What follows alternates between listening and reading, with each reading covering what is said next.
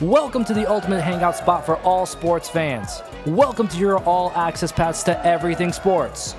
Welcome to GNT Sports Talk. And here are your hosts, Julian Gallardi and Bobby Thompson. So this game is a lot more interesting because almost any game is in Jets Patriots this week.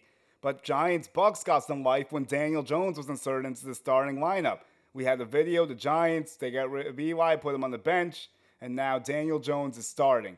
So Giants 0-2, traveling down to the pirate ship. Their defense ranked 31st in the NFL, giving up over 31 points a game.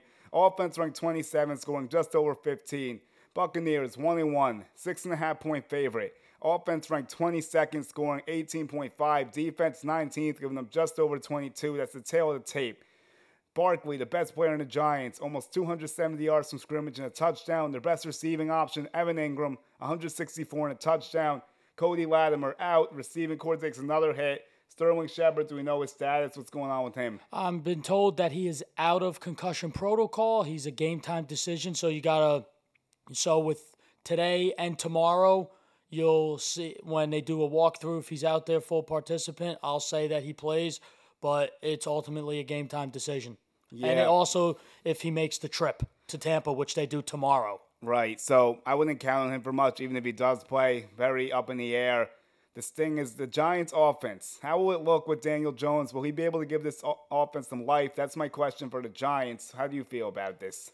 I feel about this game, um, the first game of Daniel Jones's career, his first start. I think that Todd Bowles showed that he can make that Buccaneers defense play extremely well and shut some of the best players down, like he did last week with Christian McCaffrey.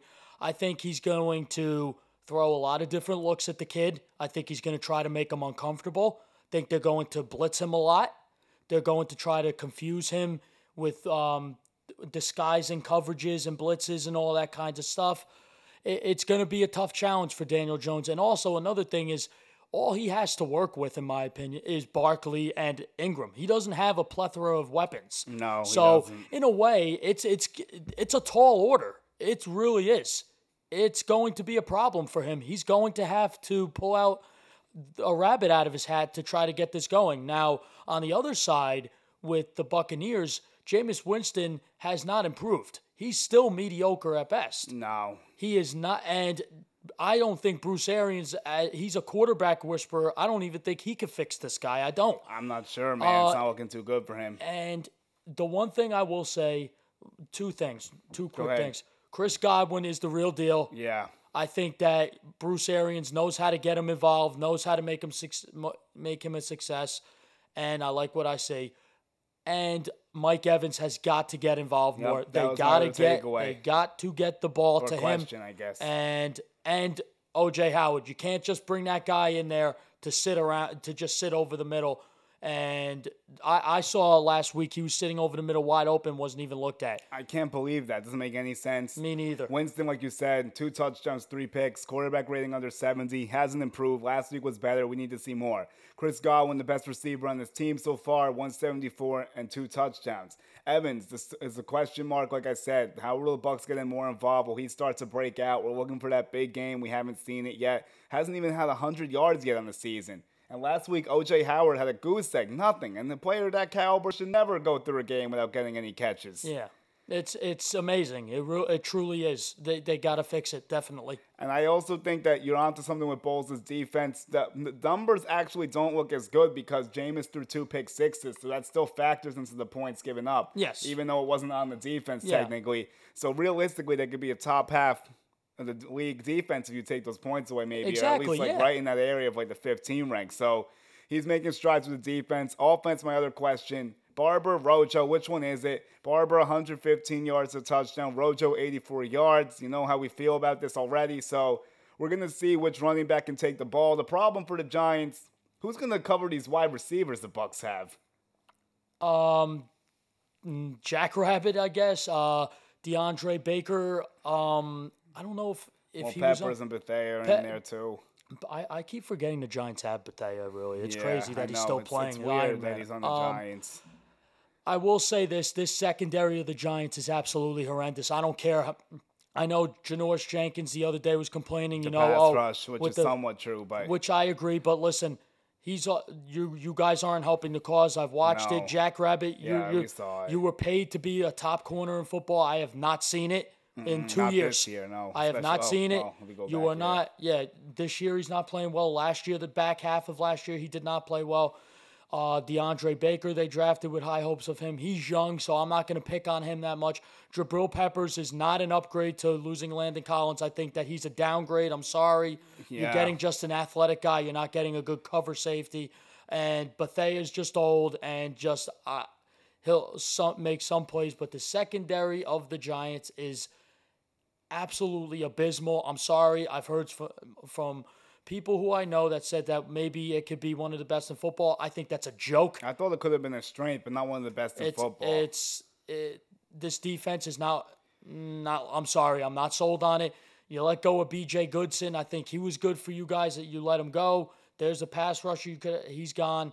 He's with the Packers now. Vernon, But, obviously, we yep. talked about at length with Oli- this. Olivier Vernon. I, I think the uh, the Giants have made a lot of questionable decisions. that are leading to this point of what that we're seeing yes, now. that you're going to, uh, you're setting. It's another thing. You're setting all these guys up to fail. Yeah, there's so many things I could question. Like, first of all, you don't get any compensation for and Collins. You let him walk in free agency when you could have traded him. There's one thing. Then you trade Odell supposedly because him and Eli didn't see uh, page to page and he wasn't on the same page or whatever. And Odell like wasn't really behind Eli, but then Eli only plays two games. So you trade Odell for two games. I don't get it, but I guess it was a character issue also. So I don't fully know what happened with that. It just doesn't make much sense to me because you would want to give your rookie quarterback weapons to succeed in the passing game, wouldn't you think? And Absolutely. they took away one of the best receivers in football. I think Daniel Jones and Odell Beckham would have been a lethal.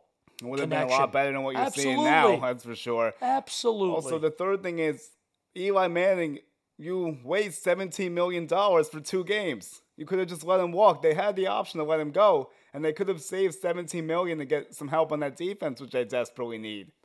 yep. There's a a lot of stuff that's happened. That's seventeen million dollars in cap you could have had.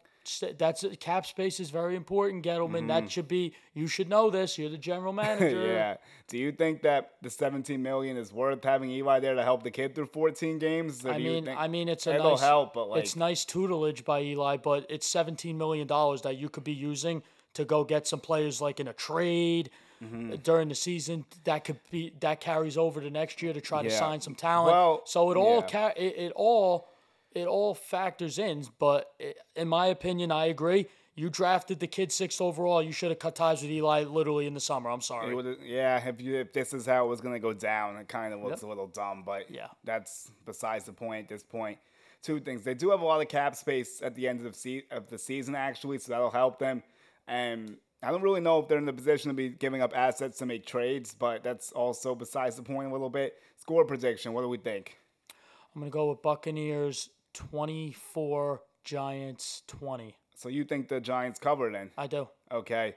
I, th- I can see this going a couple of ways. I kind of feel a little similar about this, but will I pull the upset card? You know what? Let's pull the upset card. I got one in the bag already, so I'm going to see if I can get another one somehow. I'm going to say Giants 27, Bucks 26. Oh, okay. Giants okay. win a nail biter. It's going to have to be high scoring because the defense can't stop anyone.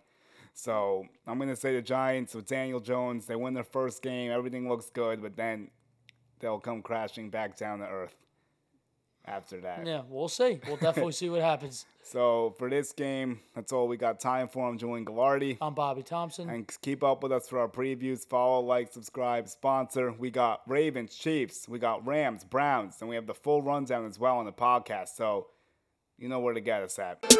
Bobby T and Julio G.